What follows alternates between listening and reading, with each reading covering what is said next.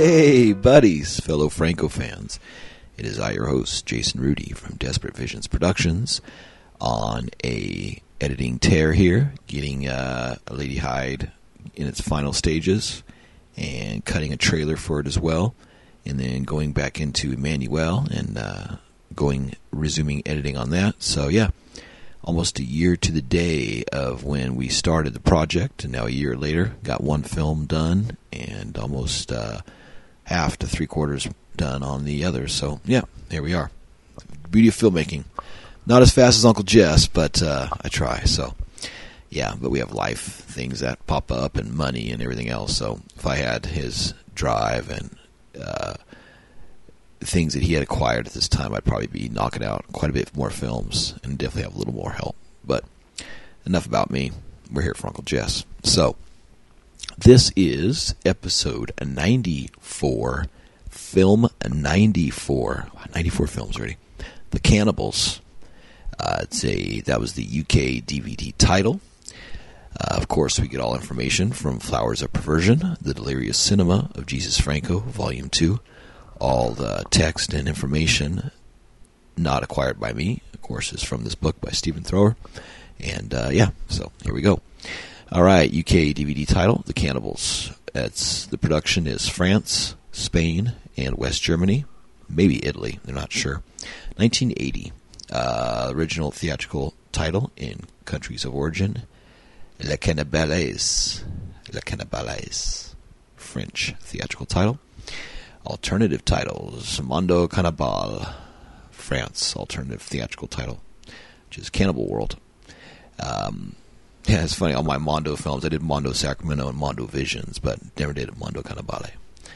Uh, also, let's see here. Um, Les Dix de Barbres, French alternative theatrical, Goddess of the Barbarians. Uh, Mondo Cannibale, or I say Mondo Cannibale, Mondo Cannibale, okay, it's poster. Uh, Mondo Cannibales, plural. Um, and then we have Italian, La Dia Cannibale, the cannibal goddess, and then Cannibals, Italian alternate theatrical poster. Uh, the Belgian France language theatrical poster, Un fille pour les cannibales, a girl for the cannibals. This film has so many titles, it's crazy. So, okay, and then after I go through that, then I'm just going to run through all the titles again in shorthand. Uh, then we have the Belgian Dutch language theatrical, A Girl for the Cannibal, same one. Okay, that's interesting. Belgian French, Belgian Dutch. Okay, that's the difference. Uh, then we have the West German theatrical, MC3 Blonde Goddess of the Cannibals, Mondo Cannibale 3. Wow, interesting. Telly de Blonde, Gorn de Camera Bannen. All right, see a little better now. Um, Swiss theatrical title, Die Weißen Göttin die Kannibalen, the White Goddess of the Cannibals. Then we have uh, Carnes Humana, the Mexican theatrical title, Human Flesh, Carne, yep, uh, Humana. Le Impresse de Cannibals, French video, The Grip of the Cannibals. Then we have the French video cover, sometimes confused with Devil Hunter, but the cover blurb is for the Cannibals. Mangueres de Holmes. Then the U.S. video is White Cannibal Queen. It's interesting. I had seen that before. And I didn't know that was the same movie. I used to see that on uh, DVD or videotape, I believe, years ago. Um, wow, this is interesting. The Greek alternative video is The Barbarian Queen, but I like their their uh, writing. H. Uh, Barbarian Goddess, Greek English language video, Monte Cannibale, Le Dix Blonde, French DVD, German DVD, The Blonde Goddess of the Cannibals, Die Blonde Göttin der Kannibalen, uh, Inferno de Kannibalen, German alternative DVD, Le Dix Cannibale, shooting title, Mondo Cannibale, shooting title, Rio Savale, Spanish pre-production title, and Barbarian Goddess, Eurocine press book, unconfirmed titles. Dix Blonde and La Dis de la Tribu Perdue. All right, so let's do this again. So here's all the titles in shorthand for this film: The Cannibals, uh, Cannibal World, Goddess of Barbarian, The Cannibal Goddess, A Girl for the Cannibals, MC3, Blonde Goddess of the Cannibals, uh, which is Mondo Cannibale 3, It's a it's a part three of, of, of a series. Uh, the White Goddess of the Cannibals, Human Flesh, The Grip of the Cannibals, uh, the Cannibals, White Cannibal Queen, the Barbarian Queen, Barbarian Goddess, um, the Blonde Goddess of the Cannibals, Mondo Cannibal, Barbarian Goddess. Crazy. Okay. Whew. Production companies Eurocine, the mighty Eurocine out of Paris, Magna Films out of Madrid, Sirius International Films out of Italy, and finally Titanic, Titanic Films out of Spain. All right, a lot of information there. Okay, uh, theatrical distributors: Eurocine, of course, Paris, Hermes Films out of France, uh, Scotia Distribution out of West Germany, and Filmin out of Rome. All right, timelines. What we like here. Uh, shooting date on this: they filmed this in December of 1979, and it came out in the German certificate. It was issued November 28th of 1980, about a year later. Uh, French visa issued October 20th, 1981, almost two years later from the shooting date. Uh, let's see, French. Okay, it played France as Mondo Cannibale on October 21st of 81. Played BL Bean Switzerland January 20th of 1982. Then uh, Belgium June 18th of 82. Rome June 22nd, 84 and finally Albinga, Italy, October 11th, 1984. Theatrical running times France, 83 minutes, Germany, 90 minutes, 14 seconds. Uh, video and DVD running times converted UK, the Cine Hollywood PAL VHS version, 90 minutes, 19 seconds. UK Serpent PAL VHS version, 81 minutes, 44 seconds. UK EVC PAL VHS version, 89.50 and finally the UK Screen PAL DVD, 90 minutes 19 seconds. Uh, note: Despite Spanish production involvement, there is currently no evidence that the film was ever released in Spain. Confirmed credits: Director Jess Franco, producer Marius Lesueur, director of photography Luis Dora Colombia as El Colombo. Uh, or I'm sorry, Colombo as El Colombo. Production manager Antonio Mayans, music Daniel White and Jess Franco. Unconfirmed or contradictory contradictory credits from the Les Cannibales screen credits. Screenplay Marius Lesueur as H.L. Rothstein, or from Le Cannibales press sheet A.L. Marot. Adaptation Jess Franco, Assistant Director Olivier Mathot as Claude Platt. Script Supervisor Ilona Kunsova. Production Managers Daniel Lesueur, Joaquin Dominguez. Um, wow. Special effects, Jay Weissmuller. It's like Johnny Weissmuller from Tarzan. That's funny. Or Mike Mallows, Nino Orlando, Claude Pentier. Additional credits from Cannonball art director Marius Lesueur as A.L. Marot. Um, okay, Jay Weissmuller again. That's funny. Um, okay, unedited, uncredited elsewhere, adapted from a story by Jean Rollin. All right, cast Al Cliver as Professor Jeremy Taylor. Sabrina Siani as Lena, the White Goddess. That's funny, Lena, the White Goddess. I wonder who she's based off of. It's a different spelling, though. Um, Anucha, Anuka Lesueur, Lena as a child. Must be Daniel Lesueur's daughter. Uh, Lina Romay as Candy Coster. Uh, billed as Candy Coster. She plays Anna slash Diana, Jeremy's nurse.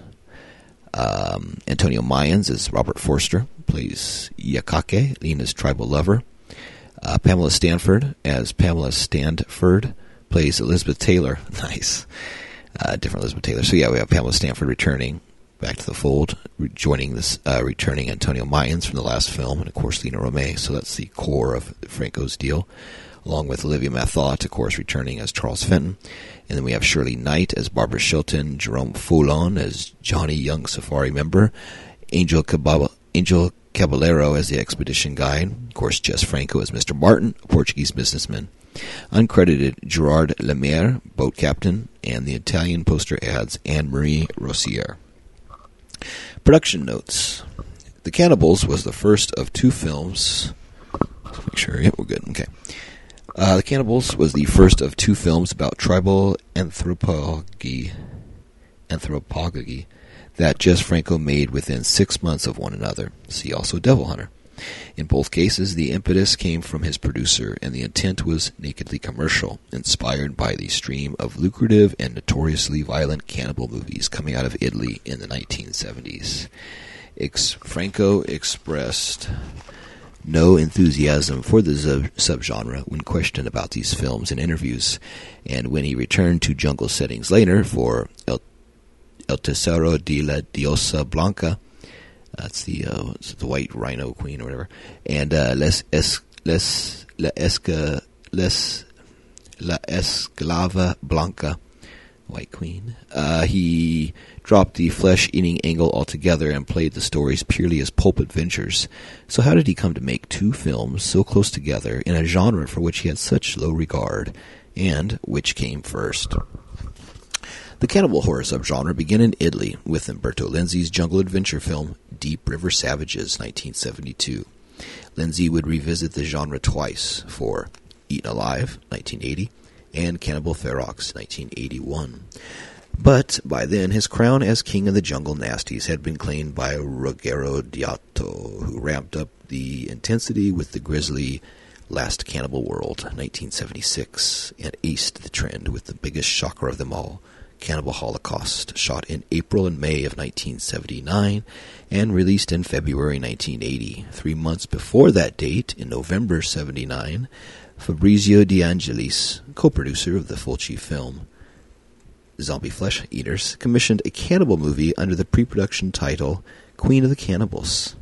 He hired Marino Girolami to shoot it, stirred in zombies to capitalize on the success of Zombie Flesh Eaters, and released the film in Italy as Zombie Holocaust in March 1980.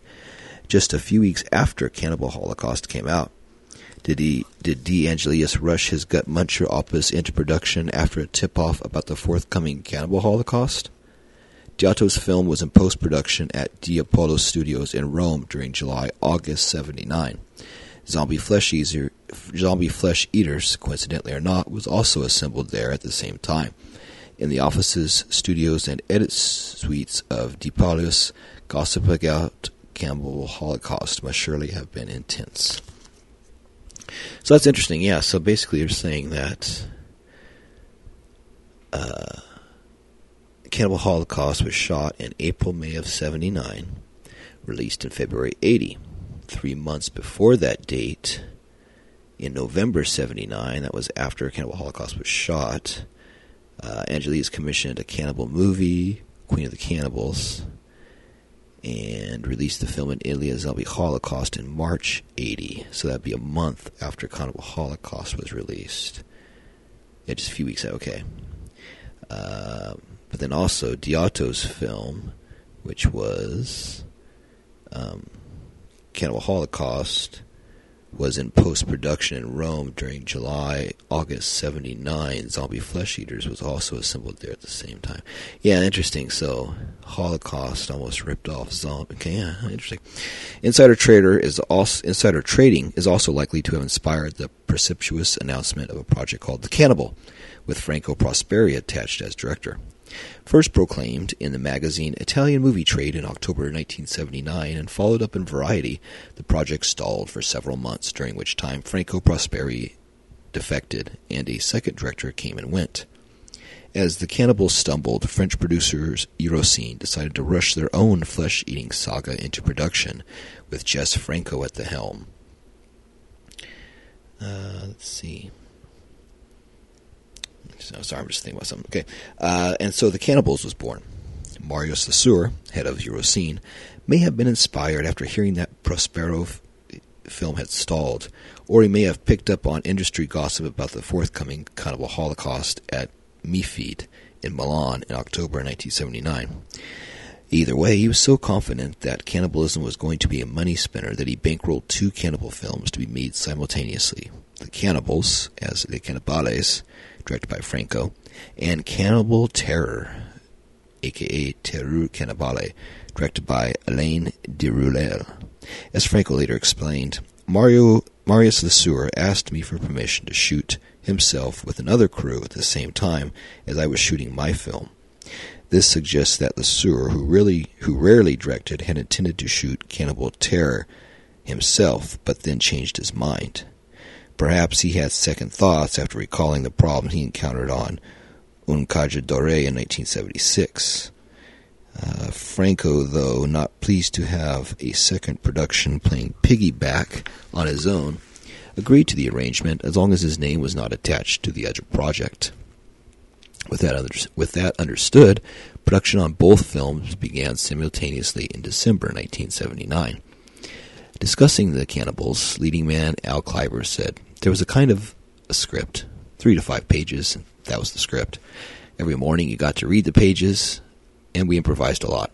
The shooting lasted only two weeks. With such rapidity by now second nature to Franco, the cannibals and Deruelle's Cannibal Terror would be ready in time for the Cannes market in May 1980, thus stealing a march on The Cannibal, which was yet to begin filming. It eventually went into production in June 1980 with Jess Franco as director. See, Devil Hunter. Okay, so that's what became of it.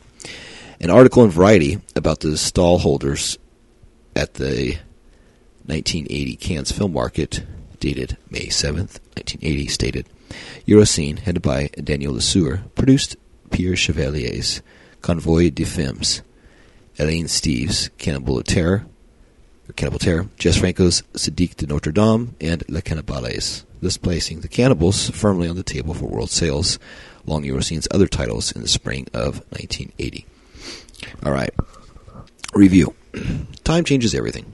At the very least, it rots your brain and lets you enjoy The Cannibals, a film you may have seen long ago in the early days of video rental and dismissed it as the lowest form of Eurotrash. My abiding memory of viewing this film back in the 1980s is of it being revved up for a video nasty a la Cannibal Ferox or Cannibal Holocaust, and then staring in disbelief as the ultra cheap cannibal attacks played in flickery avant garde slow motion, with the soundtrack filled with echoed grunts and groans. The idea that one might possibly enjoy this ridiculous farrago never entered my head back then, but now it's different. I'm sitting here thinking, wow, sounds great. The lesson? Beware the catacombs of Eurotrash. They dissolve your mind and turn you into, turn your wits to mush. Anyways, I finally sat down and watched the film again, and I have to say, I was entertained throughout. Whether as the cannibals, or cannibals, or White Cannibal Queen, or one of many other retitlings all over Europe and beyond, this overexposed Franco film would hang around in the early days of video like the proverbial bad penny. But having now caught up with the kind of movies Franco really excels at, I can now approach a piece of trash like The Cannibals with a bit more context and appreciation. Back in the 1980s, this was the only this was only the third Franco film I'd seen, which did it no favors at all.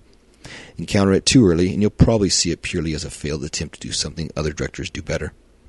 Whereas if you see it after marvels of Lorna, The Exorcist, or Doriana Gray, you can happily view it as a light-hearted semi-piss take, a romp, a minor vacation into horror action adventure. True, it's the sort of thing Sergio Martino did better, but at least you don't have to watch a rhino-skinned Ursula Andress twitching around in swimwear. For many viewers, the biggest stumbling block to enjoyment of this movie is the issue of plausibility. My advice is forget it. Franco has an artist's contempt for the plausible. He is more interested in the absurd, the bizarre, the ineffable. Plausibility is very low on his agenda. It's one step away from mundanity. He's kind of a poet of the unlikely. A film like Ruggero Deodato's, Of a Holocaust, the pinnacle of all cannibal films, goes to great lengths to conceive, to convince viewers that what they're watching is real using the techniques of cinema verite and muddily convincing gore prosthetics to make us wonder if perhaps we're seeing a real life atrocity perpetrated in the Amazonian jungle by sicko filmmakers, far from the disapproving eye of the camera. City. Deodato even stooped to killing live animals before the cameras, hoping to convince us that the violence suffered by the human characters could be just as real. The Cannibals, on the other hand, takes plausibility behind the nearest bush and wrings its neck. Franco shamelessly stages his jungle japes in what looks suspiciously like a botanical garden.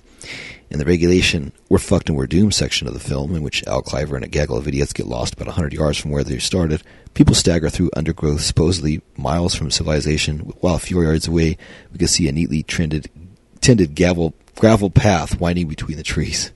It leads us to a reasonably effective scene set in the grounds of a crumbling palatial villa, with dead and mutilated white men tied to trees, but if the area is so off the map, what is it doing there? We're presumably meant to think of it some sort of a colonialist haven on the fringes of the wild where post Caucasians sip gin and tonics and duck the occasional blow dart, but who knows? Franco never bothers to explain. That's because we're really not anywhere, not in the geographical look it up Google Earth sense. We're in some delirious netherworld of own devising, a place where realism is a joke to be kicked around like a deflated football and abandoned in the dirt. Picking up on the general air of irreverence, the dubbing actors have a ball with a plethora of atrocious accents, including some bizarre Gone with the Wind impressions. The actor voicing Olivier Mathot in the English version is having a whale of a time pitching his character as a camp old deer who's utterly unable to take this dangerous venture remotely seriously. We're all mad to go on a cannibal hunt, he trills.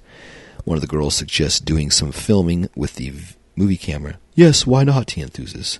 And with some clever editing, we might get a tiger in, too. Stock footage jokes in a Eurocine production. Talk about postmodern. Then there are the cannibals.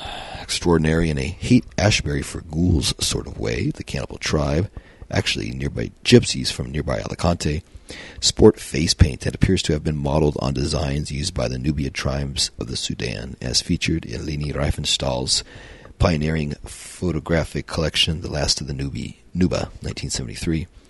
Since the paints probably came from an Alicante art shop, the effect is more garish and new romantic than authentically African. But then, as already noted, authentic, authenticity is rarely uppermost in Franco's mind. The Cannibals doesn't try and then. The Cannibals doesn't try and then fail to match the shocking violence or gritty realism of its Italian forebears. It's the work of a total iconoclast who's been asked to make a movie in a genre he dislikes, and who's decided to amuse himself with the material while offering just enough genre gravy to pass it off as horror. Uh, it's a heist movie with the gullible producer as dupe. You could say the audience has been ripped off as well, and you may be right but sometimes you have to applaud the criminal for his audacious, audaciousness. Big word. for me, the laughter inspired by the cannibals is more than makes up for the lack of nihilistic gore savagery. But like I said at the beginning, that's the passage of time for you.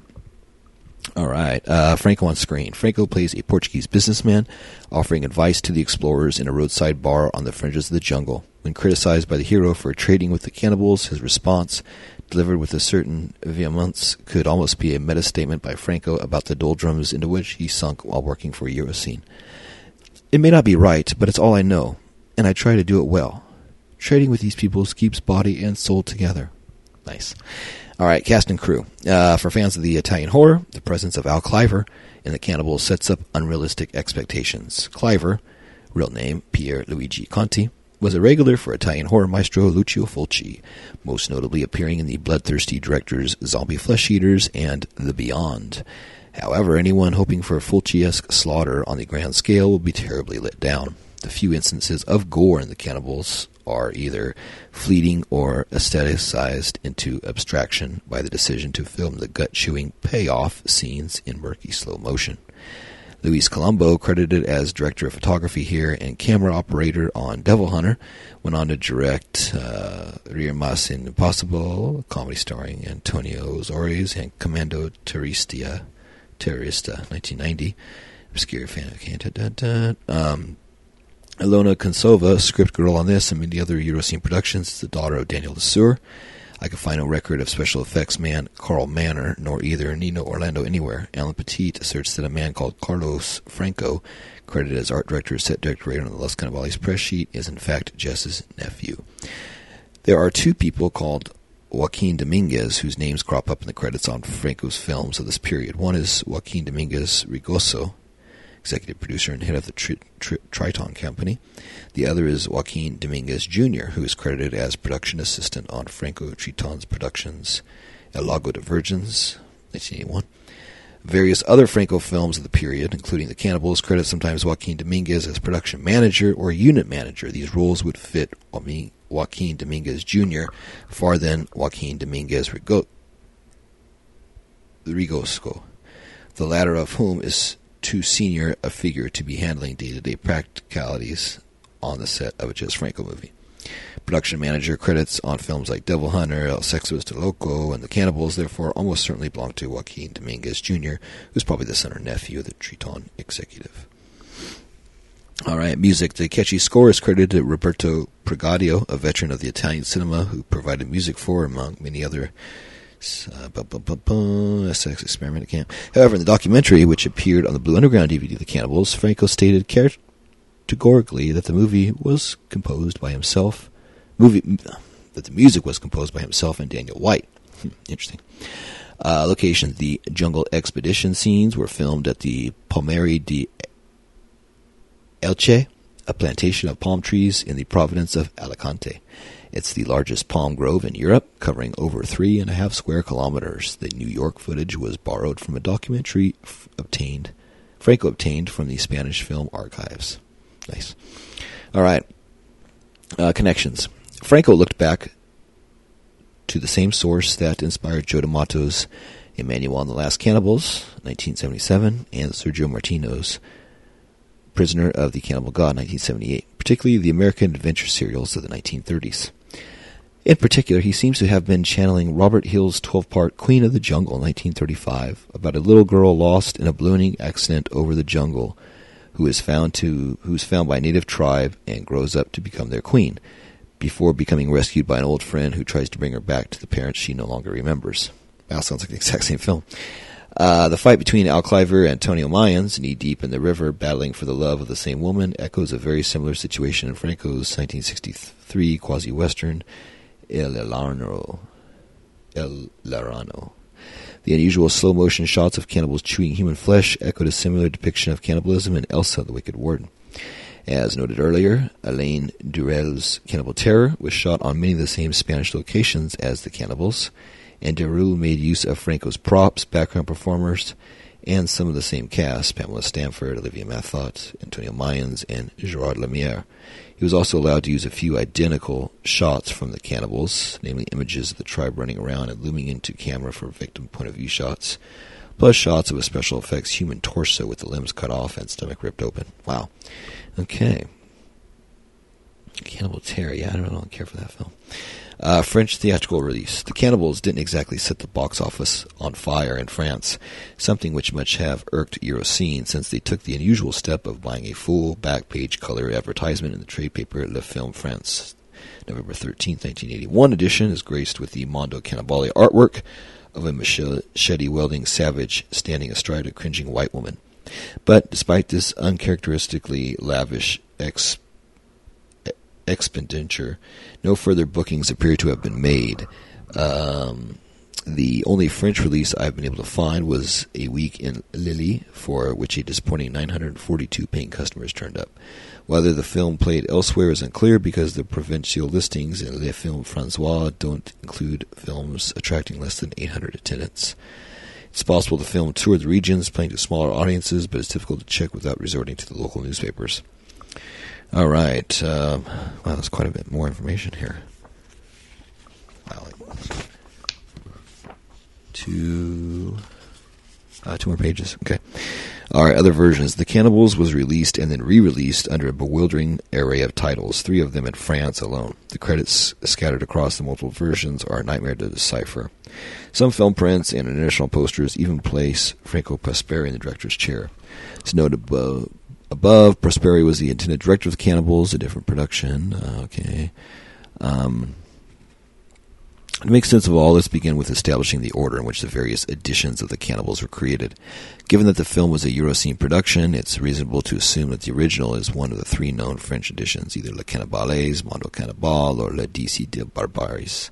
I therefore nominate Le Cannibales, which has the more accurate and extensive on-screen production credits and a 1980 copyright date. It is also referred to by name in the Cannes Special, May 8th, 7th, 1980.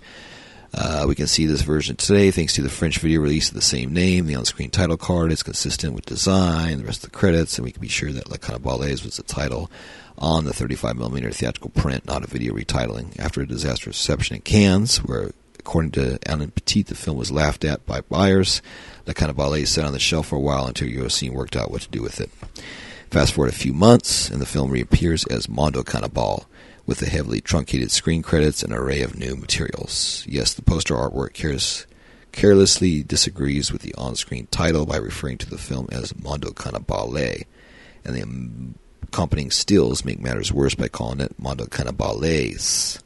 But fear not, this typographical chaos is typical of the Eurocine experience. Mondo Cannibal, Mondo Cannibale, and Mondo Cannibales are one and the same release. What's harder to fathom is why the company promoted the picture again around October 81 as Le Dis de Barbares. As it's writing, no film print bearing the title ever surfaced on video, DVD, or Blu-ray. Uh, given that this poster appeared, the words in small letters at the bottom seems that it was regional French retitling. God, all this extra stuff. With the sequence are established, all the puzzle, wow, a lot of stuff here. Um, let's skip over some of the numberings and that you probably don't care about. Another intriguing issue is the co-production credit for Magna Films among the screen credits for The Cannibales.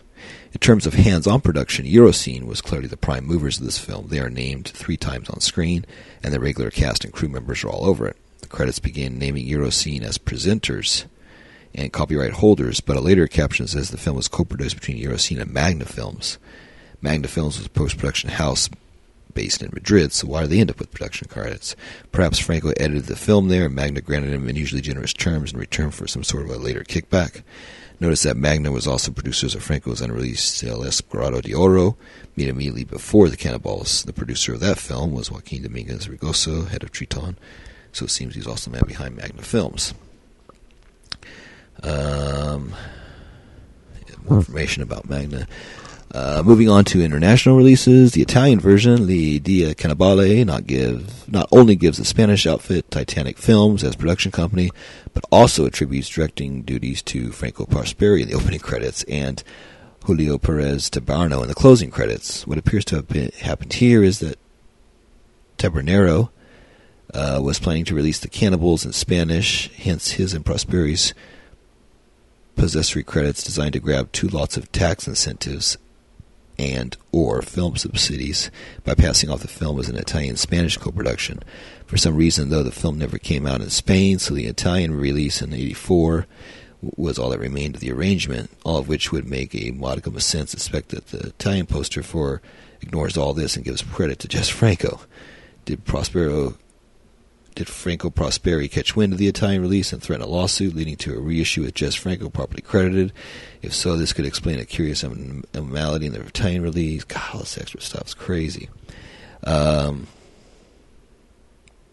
Sirius was a small production company responsible for a handful of sleazy and oddball titles in the late 70s, including the obscure 79 Rape Revenger Midnight Blue while Filmin were a fairly well-established distributor company, and they were also mentioned in the early trade announcements for the Cannibal when Prosperity was still a trash project. Confused yet? Yes.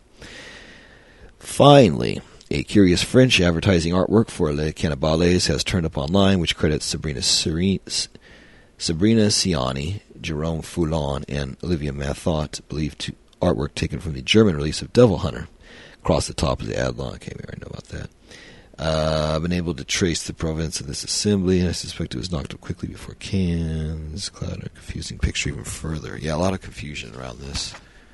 So what happens when you start changing the title too much and changing credits and names and really just changing so much stuff, you, you start losing track of what's what. So, yeah, it's a good lesson for you. Don't get too greedy or something doesn't work, it doesn't work. Don't keep trying to change it and change it and change it and change it, hoping that it will work. So, yeah, interesting. Uh, full disclosure, I have yet to watch this film. I'm going to watch it immediately after I set down this microphone, and I'm going to do the review with Kali, returning from Los Angeles, California, and uh, we're going to record this time back on Zoom again. We did a, a podcast for the previous episode, number uh, was it 93?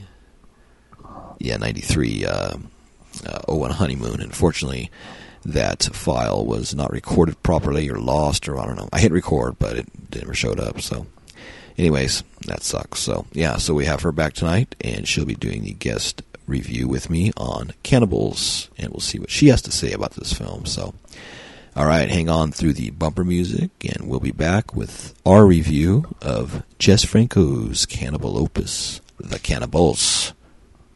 Buenas noches, maha.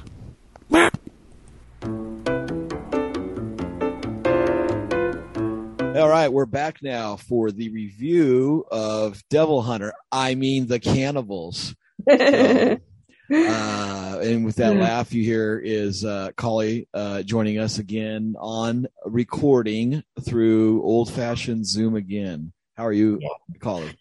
Oh, I'm hoping that this uh, all pays off. My third Franco movie this week. Maybe we'll get a podcast in with it.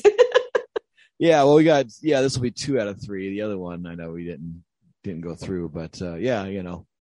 But you know, uh, I was thinking about that actually. The What a Honeymoon one. Yeah. Since that was Franco's like lost film. Yeah, yeah. Wow, that's like our lost podcast. I know. I read when you wrote that, I'm like, oh, that's kind of a good way to look at it, you know.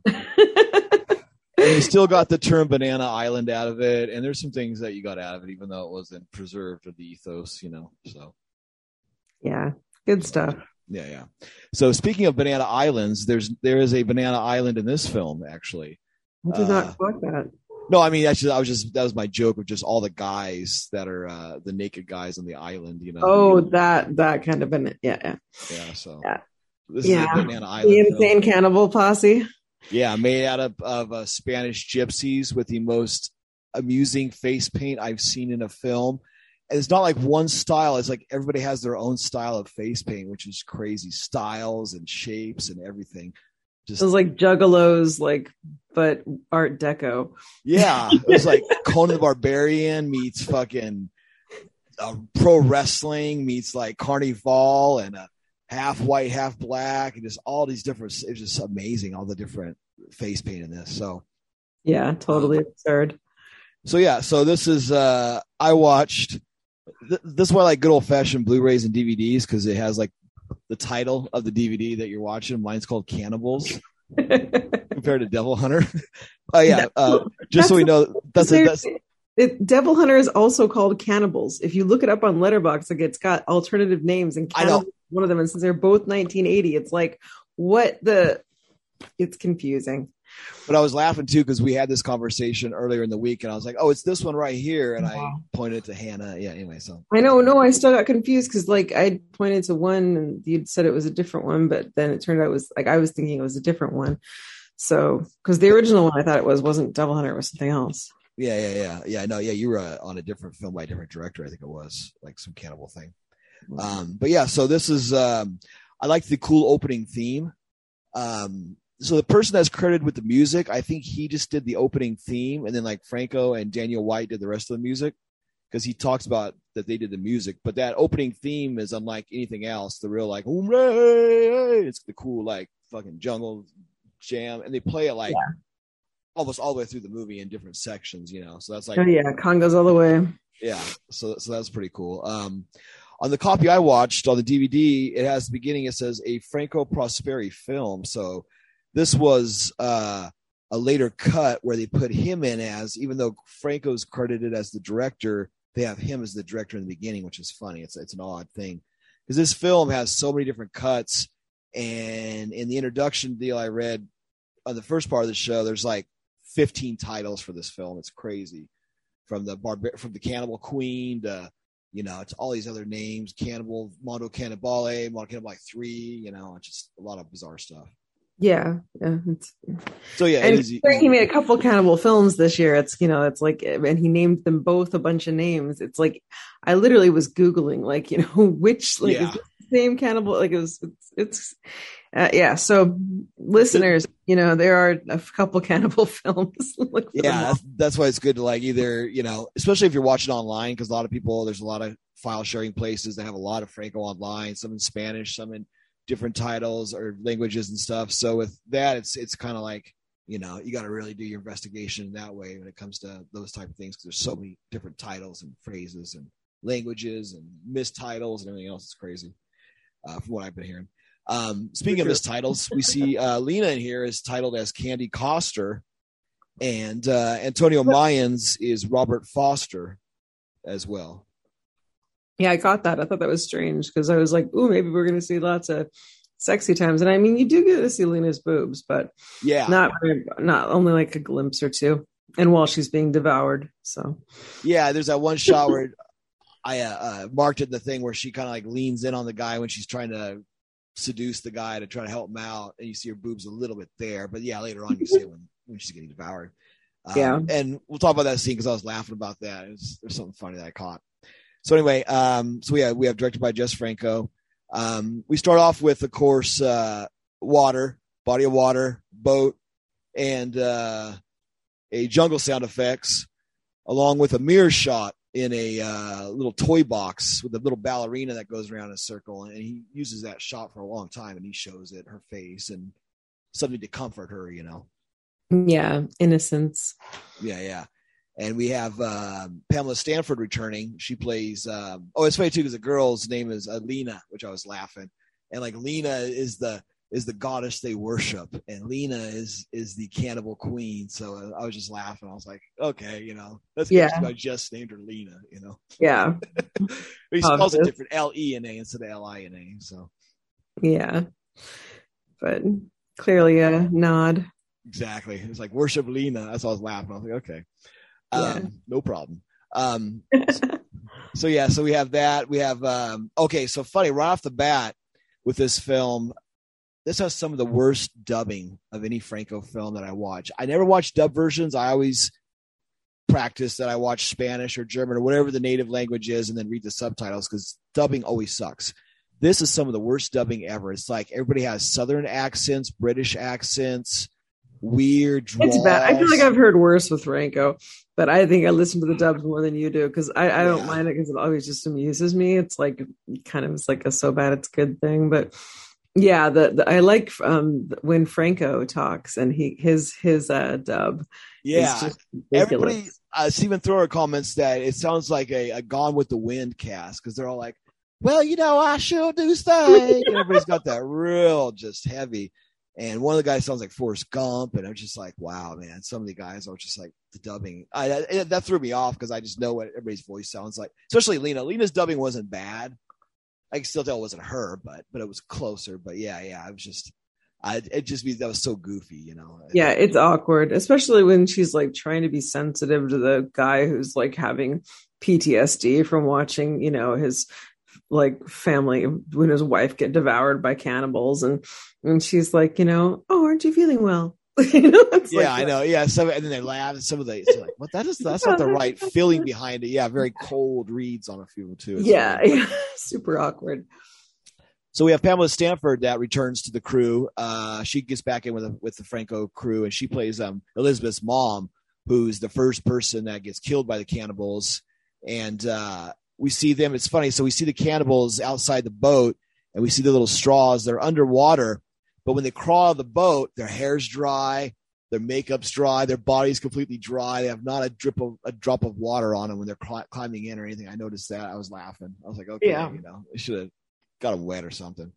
Yeah. Um, so the eating scene's really interesting on this because uh, from what I was reading, Franco didn't really like cannibal films, and they basically did this to uh, as a cash in for the producers and all that stuff. So he kind of was making a kind of a jokey kind of a goofy film, you know, like a jungle romp uh, serial film.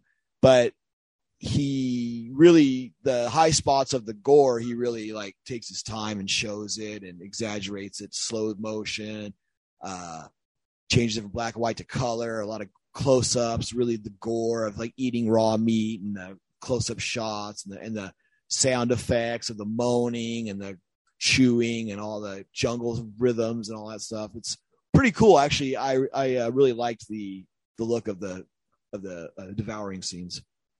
Yeah, you know, so I've never watched a Jess Franco interview because I kind of I don't know I I want like the mystery I want just the magic of Franco to be like just his movies I, I don't know whenever I like you know love a band and then I learn like who the people are in the band. I like the band a little bit less half the time. And I, I just I want to like love uh, Franco forever and never like be so but I don't know. Today I was like you know I have this 20 minute uh, clip of a Jess Franco interview about cannibals so I should watch it. Like you know like maybe for the podcast sake you know like be a good podcaster whatever. Yeah, have a little extra footage or a little info some maybe I'll just nugget you can share. It. Yeah, yeah. Just the one.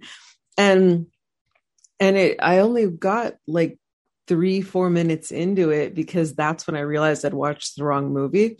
and I was so, like, wait, in the movie I watched that he's talking about. So it was really good. I did that, or I would have shown up like, oh, I watched the wrong movie. But, um, but it was funny because the the one thing he was talking about was that he didn't, um, he he didn't like the cannibal movies that were out but it it wasn't because he thought they were, it was he thought that they weren't realistic enough they weren't um like they, they weren't scary enough like because they weren't like like he thought that like you know if you found a cannibal with this like horrifying thing they're eating you alive and just like just the the horrible like you know horror of it. And he thought that like the in the movies they were more like lackadaisical or like not as like as and they didn't like do the gore as good i don't know what his trip was kind of but like yeah. he was saying that well he so he explains like he wanted to do really long takes because then you you like kind of what you're saying you know like he, he, he you know like like a really long take then then you really believe it and you really like feel it and you you feel he's like I, I learned this long ago when I started filmmaking is the longer the take is, the more real it becomes to the viewer. So that's why there's these like these long takes where he's trying to make you really feel like the horror of the cannibals. So I and I and yeah, and then as I watched this, even just that little clip because I didn't have time to watch the rest of it before you know meeting with you. And I, I kept thinking of that as I was watching the movie. Like, yeah, these are insanely long takes of like people getting eaten. that's interesting because I have that uh, interview on on the disc, but I haven't watched it yet. And uh, when you were talking about that, I was thinking about him as a as a, a, jazz musician and about how all of his movies are like songs. So if you think about it, the cannibal eating sequences are the high spot of the song, like that's your main guitar solos or your main meat that people want to see. No pun intended. So he's gonna like really stylize that that thing, and okay, this is what you want to see. You want to see people eating people. So you know, and, we'll, and whatever is whatever, you know. But I'm gonna really deliver that in spades, and that's gonna be the big fucking show off part, you know. I love that, and I think you should keep it pun intended. Yeah, yeah, well, yeah. This song. yeah, no. So it's funny. So we have um the black white eating scene mixed with that slow motion, overdub moaning, growls. It's kind of cool. It's very hypnotic and almost like a song and just very trippy and very really cool. Uh, a lot of this, like this would be a good soundtrack. I was thinking because there's some funk stuff later and there's some like jazz. There's some like jungle type stuff. There's some weird synthesizer. There's some organ. There's like a lot of cool like songs on this. Uh, one thing about this film is I really like the soundtrack. Oh, and then the ends theme, which I'll get to it later, is from uh, Eugenie or uh, um, Eugenie de Sade the little soft uh, and that which makes sense because the daughter and the father come to see the daughter. I was like, oh, duh. And I wonder why he's using Eugenie in the end. I was like, oh, okay, that's kind of that theme too, you know? Huh, that's wild. Yeah, yeah, that's kind of weird. I, was, I kind of caught that. I still don't know how you recognize the songs between uh, music. I always could catch when I first, like, I was thinking as a kid, I used to watch uh, Name That Tune, and they yeah. play like two notes. Uh, can you name that tune? And I can always guess it pretty quick, you know huh. just a couple notes or whatever, you know. I can if it's like songs that I'm, you know, like I well, yeah. too often, but not just like anything. I don't know, like, and I mean, I don't listen to the soundtracks of movies like some. Well, I don't either, but I think with this, it's like I'm watching it as as a study in my mindset. So then when it comes okay. up later, it's like, oh, I remember that info, almost like you're taking a test, and that I'm aware that's how your brain works. I'm just saying it. it yeah, I'm just kind of thinking that as I'm talking it out. Going, oh, that's probably why. Because if it's something on the radio, I probably wouldn't catch it as quick or something, you know. Mm. But, so yeah, so we have uh, Daniel White when he when he plays with Jess though, like their their their magic is so great. That was actually the thing with Devil Hunter is that that's Daniel White and Jess Franco too, and the music in that is lovely. And so, yeah, I caught that it was the same, you know, that's them cool. playing again, and I was hyped about that yeah, I, have I've yet to see that. That's like still four films from now, so you kind of got the jump on it. it's a good head start. Um, so yes, we got uh, what else we got here? We got um, long drawn out. That was their gore high spot. Um, I liked uh, the uh, low light of the cannibals' faces when they were coming on the boat. He kind of shot them from underneath lit, and they're kind of seeing. And it's supposed to be light outside, but it's all dark just to show they're being scary when the little yeah. girl hides and then they take off and then she jumps out. And um she uh the cannibal tune. Oh yeah. So there so this little cannibal tune that they were playing uh when you first see the island everybody's kind of dancing which is funny because you see all these little kids laughing running around in circles and they're going around in circles and see this topless woman with really big nice tits and she's just like dancing around and see all these spanish actually uh, they're all spanish gypsies that played the cannibal tribe. Yeah it's uh, pretty funny when they're constantly talking about the horrible white people and i'm like but you guys are like really white. Yeah. There's all different guys. There's a lot of just skinny guys with no body hair but there's a couple like fat, hairy guys that totally look Spanish or Italian. I was laughing. I was like, that guy could not be a fucking, you know, yeah. zucchini tribe. So that guy looks like Uncle Vito from the fucking pizza shop or something. That guy's eating a lot of people. yeah, he just stand there all stout. He has like this four corners paint, like he's a fucking wrestler or something. I was like, this is funny. But, yeah. So yeah. yeah, that was pretty funny. But anyway, so yeah, so that little tune they're dancing to, um, I'm a Fleetwood Mac fan talking about music, and the stuff before Stevie Nicks and Lindsey Buckingham got in, and after Peter Green left, between those two, the uh, Bob Welch era, uh, Danny Kirwan, Bob Welch, and all that stuff. There's an album called Bare Trees, and that little song that they're dancing to sounds like it could be something off that album. It's got this cool like like a little wind flute, a little guitar, and drums. And I was like, this is a cool little fucking. It sounds like a 1972 Fleetwood Mac little jam or something. You know, nice. I bet right. if we could watch it together, you could have like, I would be able to reference that. I've seen Fleetwood Mac. I love them. They're great. Yeah, that's I, I, I, that's a obscure reference you have there, though. yeah, no, but it's cool. It's just that album. I really dig Bare Trees. It's it, it's a really good album. You should check yeah. it out. Um, but yeah, yeah. Anyways, so yeah, so we have that. Uh, the Spanish Gypsies as the cannibals with the face paint styles. I liked. There's even a guy that has a, a kabuki like Japanese style paint on his face. You know like yeah. kabuki theater. I was digging that too. I was like, what? You know. I mean, the main guy, like he has like a weird like line, kind of thin line coming down his nose, but then it like yeah, goes off, sort of like. It actually reminds me of that meme that was going around where like when quarantine started and the chick like painted her face like her cat. It, oh yeah, yeah, right, right. Do you remember that? Yeah, like it was it was like everywhere. That's what he kept reminding me of. That's funny because the whisker, like yeah. quarantine meme chick. Yeah, that and of course the Juggalos, the insane clown posse. What uh, a couple guys had face paint that was like mustaches. They had face painted mustaches. Yeah, I was laughing like, what? Come on, that's fucking cool idea. I never thought about that. You know, it's just yeah, totally. I'm sure he's just like, hey, paint up how you want to do it, and just probably had all these styles and stuff. But uh, yeah, it's very, very interesting. I was, I was the red, yellow, green Art Deco looks was just what are you going for there? like, that's not scary. It's just like you're trying to be avant garde. Yeah. i will try not to keep going off, but yeah, no, no, no, no, no, that's the whole movie. Like the best part of it is the face paint for sure. Yeah, there's so many. Like, what? yeah, and it's funny to see everybody just reacting with that, and they're just like having a good time, and and they're just sitting there drumming, and you see the all the smoke and the fire, and little kids laughing, and topless women, and then they like bring the guy in and then like chop his arm off, like when yeah. all this shit's going down, you know. Yeah. He does a really good job of like pretending to to have a you know cut off arm the rest of the time. Yeah, he like tucks it behind his back and they kind of do that fake pin thing and and you yeah. see it come out when he's fighting the guy at the end a little bit. He kind of his comes out a little bit, and then they have to stop. and He kind of like tucks it. I was laughing, but but that yeah. wasn't bad, you know. I was gonna try to bring up the end because I didn't want to like spoiler or like right from the beginning. But yeah, that end part, like actually, I thought he did really good for yeah. like you know having like the the weird arm because I was like, how they're really they're in the water fighting. Well, first thing he does, he takes his shirt off, kind of wrap it around to kind of to kind yeah. of hide it from the audience, you know. It's like, okay, that's the first gimmick they're gonna do to kind of work with yeah. it, you know. That was all crazy. But no, it's totally funny. So yeah, so we have um uh what's going on. The, the I mean I, I, usually go through blow by blow because I already read the read the synopsis, but mm-hmm. but parts that we want to talk about. The dad basically sneaks off when they discover the little girl basically jumped out of the boat and she's like floating in the water and they find this little girl and they're all uh, queen, queen, white queen, and they like pull this girl up and they start worshiping her, and the dad like sneaks away. Goddess, goddess, yeah. not just a queen, but a goddess. That's right, right, goddess. Yeah.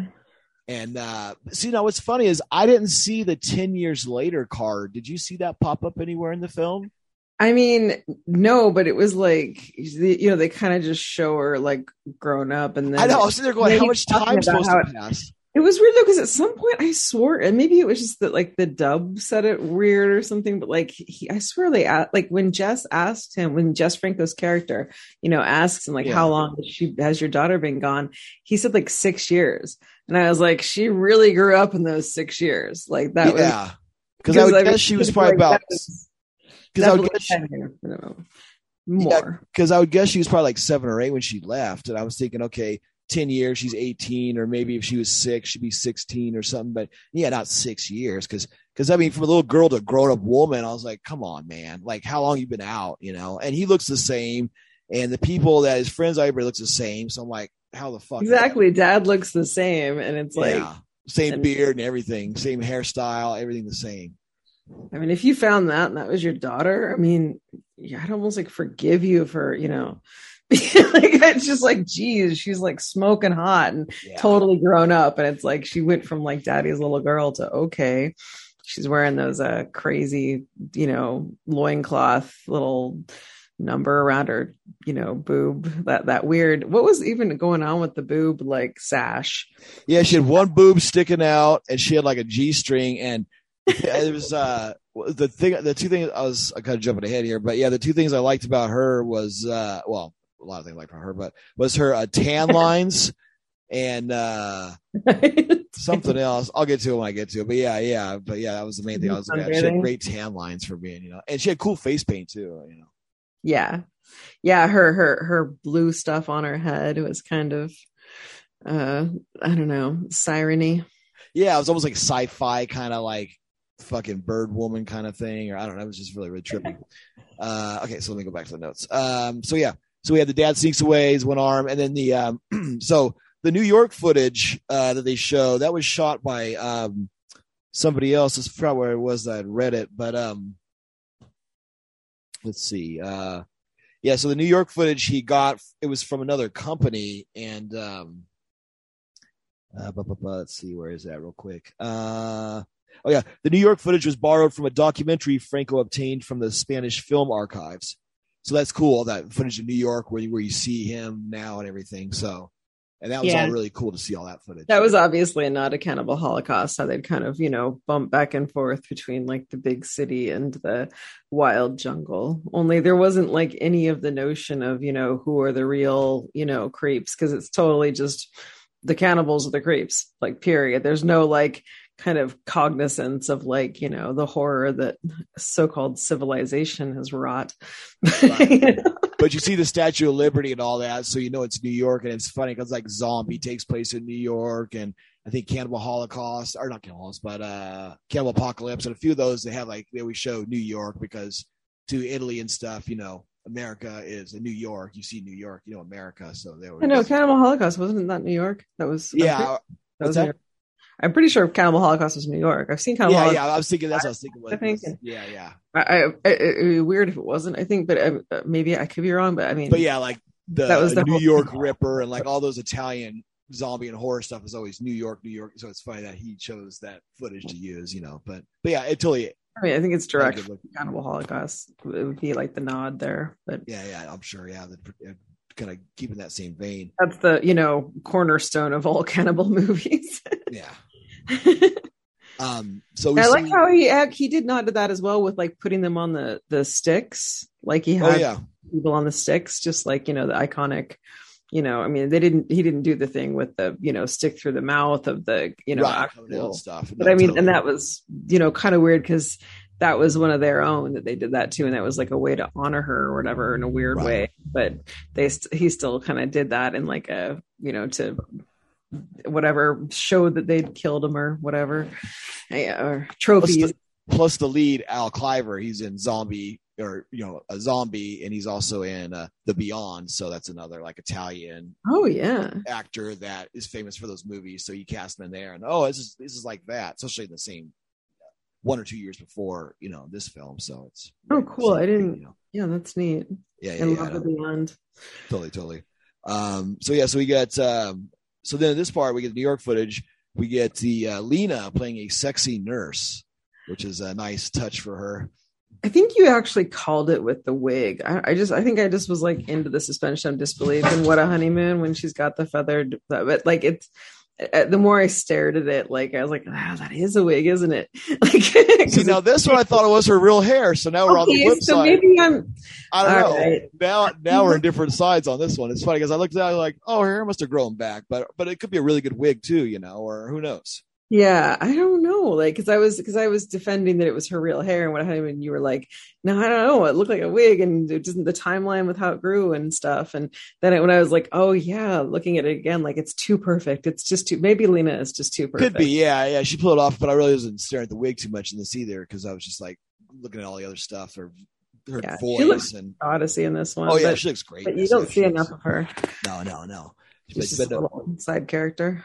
But it's nice. So she, uh, so we see the guy with his arm tucked in the side of his bed, which is a cheap effect, but like you were saying, but it looks good, you know, and they pull it off well. And the pin shirt and a few, I mean, you could tell by the size of when he's moving that you could, he's kind of tucking the arm like this or behind him or whatever, but it still looks good, you know. I mean, he's actually a pretty good actor. oh yeah, he's a good actor. Yeah, he's a normal actor. So yeah like i mean he does a good job of you know like getting across all the emotions of you know heavy ptsd from yeah, seeing what he saw and being like horrified and so you, you kind of are more apt to like believe in his you know arm oh yeah, totally, totally. And there's a scene where he's going up the stairway where he like turns his body away from the camera where his arm is. He's like going up and cheats it where it looks unnatural just so he can tuck it. I was like, that's smart. He's doing it so you can't see that it's fake. But yeah, I was, I was laughing.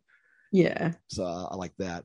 Um, so then we have uh, number 11 on the thing is uh, we have um, out of focus shot during the uh, chessboard scene. Um, and uh, bad dubbing, I put of the assistant nurse. She had like a really bad southern accent. The uh, Lina's assistant. She calls out to Lina in this really bad southern, like, "How is here?" So, some really bad, you know. It's like, what the fuck? Where the fuck are they at? Like the most rural Georgia. Fucking wow, it's crazy. to be fair though there are millions of americans who talk like that Oh yeah, I know, but it's just it, it's interesting that in this film there's such a wide variety of accents of these. oh people, yeah you know. totally but you know hey maybe they came to wherever the heck that is you know what, Yeah. what jungle is that supposed to be i mean whatever brazil Right, you know yeah. where they are but like wherever you know maybe they got there from alabama you know that's true. That's true. And you know, and they are a big melting pot. It's like the cannibals, know, yeah yeah you know you never know the little melting pot. Okay, so um, so then we have uh, something new that I added to the list. Uh, another number, number twenty nine now. Uh, and and I keep seeing it, and I, I I didn't even fucking think about it. Um, and it was in the last film as well. Um, reading a book scene. You always have one of the leads reading a book. If Frank likes to show show off a book that he likes or something that somebody or is pertinent to the story. Yeah And Nina's there, there was linda lovelace there yeah, the other one I talk about that, and he's reading that book uh, in the last film. The young kid when he sees Lina, he's reading the book about the Greek Greek War and all that stuff, you know. But in this one, Lina's reading um, Bloodline. that. my moist sex i just need to say that on on the There podcast got deleted last week or last the other our last one Yeah. God, I love What a Honeymoon so much. It's such a good movie, and I didn't. Oh, I'm so pained by that. But yeah, Bloodline. I caught that. I mean, th- it's funny. The only thing I know about Bloodline is that was like a series on some like you know it was like a streaming thing or something, and I Yeah, but I just laugh because Bloodline, the cannibals, is also like the cannibal bloodline, you know, like blood. ah yeah yeah yeah yeah. I'm sure But I'm it's- pumped. yeah, yeah. Um, Oh, there's crocodiles in this. We have to shout out to the crocodiles. Yeah, oh yeah, yeah. No, there's there's lots of those definitely. Um, but before that, when Lina's walking through the town, we have number 18, a really nice fish tank shot, and that almost felt was like right there in front of the camera. Like, all right, we haven't done this for a while. Here's the fish tank, and it was just like totally jammed in there. I totally like that. Yeah, Jess was like, let's get a fish tank in there. Yeah. Love that. Yeah, I saw you post that to Instagram. That's cute. And then we have uh, number nine, uh, jazz music, when we see um, Olivier Mathot with his young female assistant. They're kissing and stuff. And all the movies, he's always kissing younger women. And, you know, he was like being part of the film. So he could always be kissing and grabbing women and just being all, you know, enjoying it. So, yeah, it's funny. He does that again in this film. Oh yeah, yeah. They get. You, I mean, you got to take a little time out from the cannibals to get some. Exactly. Uh, we have number four and five. We're back to palm trees and jungle sound effects. We have the weirdest makeup design for cannibals. I have, um, uh, and also how how does she age so fast? Is my is my stuff because we see her and she has one boob covered, and I go, it's ten years after, but I didn't see a card, so yeah, it was funny. And their their their language is a mix of gibberish and English because they'll go like Buddha Buddha, I need to do this and this yeah. and that. And it's like, what the fuck? You know, it's it's weird. Yeah, it was really handy that they all spoke English, you know, especially yeah. when he's trying to communicate with his daughter who now speaks their language, which is also his language, but also with the Buddha Buddha. But yeah, like I mean, when you know at the end when he's like, "You're not a goddess" or whatever, "You're my daughter," and she's like, "Oh," and she understands. Like that wouldn't have happened if you know, like she'd actually been engulfed into another tribe that spoke another language. Exactly. but for the story take story, yeah, yeah, you have to do that and uh yeah so that's like the first nudity we see i think is, is her and that's about like 31 minutes in the movie and uh then we have number 19 uh not talking parrots but kind of we have long shots of birds and and parrots and monkeys and like all these really cool animals. And um i saw lots of parrots today. Oh you did? Tons of parrots on my street like going nuts. I was i i had to wander all around looking for I, you know my car got broken into and i was right. like searching for i did find remnants of some of my things that were left scattered around um, the area. So i was like on like hunting and finding like yeah. blankets and whatnot. And it was kind of neat because these parrots came and almost kept me company and were like flying over me in these like in their flocks and screeching nice. about it. I was like you go get them i was yelling at the parrots like go go find that's him i do my chickens. That's funny. I like kept imagining the parrots like picking up somebody and carrying him to me with all my stuff.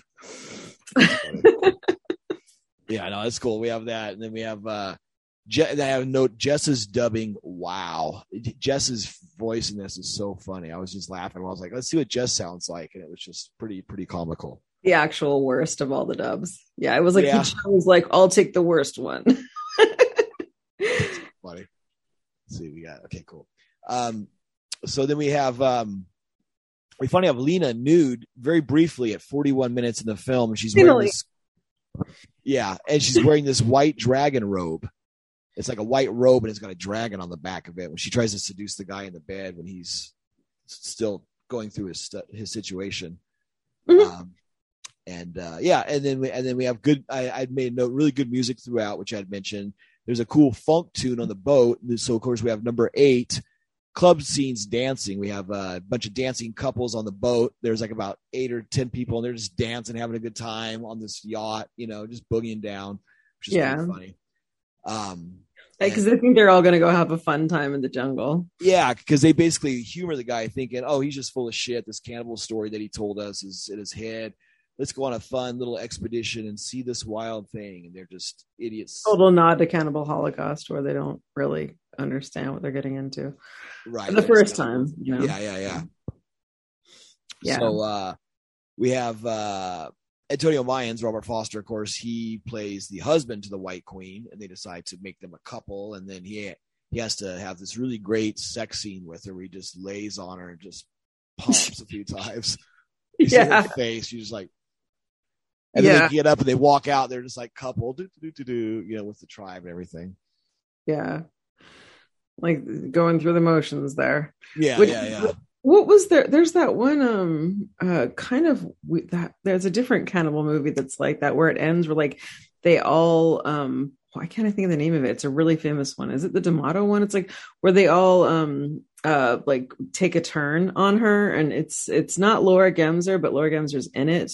Emanuelle the Cannibals or whatever. Oh, um, Emanuelle um, and the Last Cannibals. Yeah, yeah. Like at the at the be. end, I kind of forget. Yeah, yeah, yeah, yeah. No, just like go up and like and and like. Yeah, you know, no, totally. Yeah, no, that is uh, Emanuelle and the Last Cannibals. Yeah, yeah. The weirdest thing. It's like they're all just going through the motions. Like I have to do this. Like, like you know, it's just mandatory. Yeah, that's kind of what it's like. It's like, what are you doing? Sex, have fun. exactly especially there. Goddamn. Um, what I liked is, what's that? I just said right. I was yeah, totally, totally. Um, so we have the expedition. They're going out, and I, there was a cool mix of these old buildings where they had the the cannibals had kind of like like ambushed this this little village and like killed all the people, tied them to the trees. And We see like people with arrows sticking out of them, and and like the little fires burning, kind of like Apocalypse Now or something. Remind me of like a really cheap version of that, just kind of bombed out little, you know, old colonial village or something, you know. Yeah. That was that was that was pretty cool. Uh, there's small fires burning that was going on, and then uh, there's a cool effects when they kill. So so a couple gets scared and they leave, and they get killed off screen, but we see their remnants of a big pile of guts with like a camera and everything. Was, I thought that was a really cool effect because you don't know what the fuck it was. It was like guts and something else, like part of a torso or something that was yeah, built or something. Totally. Yeah, freaky stuff. Yeah, yeah, yeah. When they start like you know going and taking them out, it, it gets it gets gory and like brutal and just I don't know.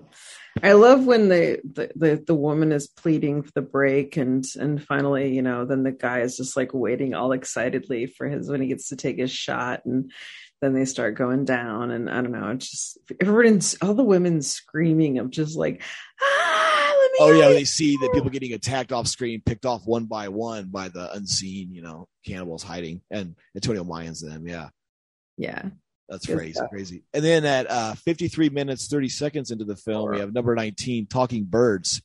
Uh, there's these birds that are flying, and you can hear Franco's Franco's. If you listen real close, you can hear Franco's voice. He's going like, rah, rah, or he's making this weird bird sound, and it's not even the birds. So I listen, I can hear his his tone. So I'm like really really subtle, but he's like dubbing some of the birds because because there's a scene where he's like filming these like big like seagulls, and they're like are these whatever they are. um not seagulls, um, cranes or whatever they were, and they were like flying. He's like showing them for like three minutes. He's just taking his time, and that was the scene where they flying up, landing, flying up and landing, and and he's doing his little voice on the bird. So really subtle, but I but I but I definitely caught it, and I was happy. So, Aww.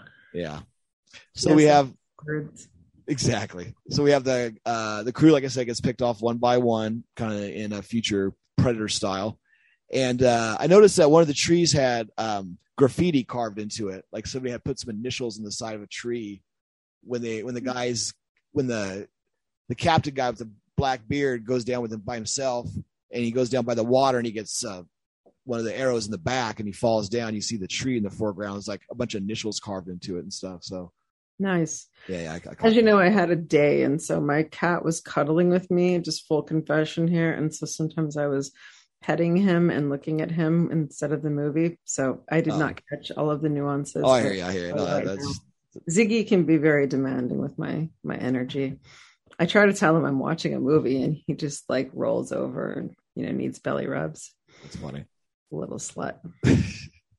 One thing though, I noticed when they were going through the area, and uh, in this area that's the jungle, they have paved sidewalks. They have some stones that the lady died on. That's like a paved incline thing and the plants, if you look at the plants, they're all like manicured and like gardened out, and it's all like, come on, dude. It's like you tell it's like somebody's flower bed and stuff because like they filmed it like a park area, like a nature uh, reserve or whatever type place, you know.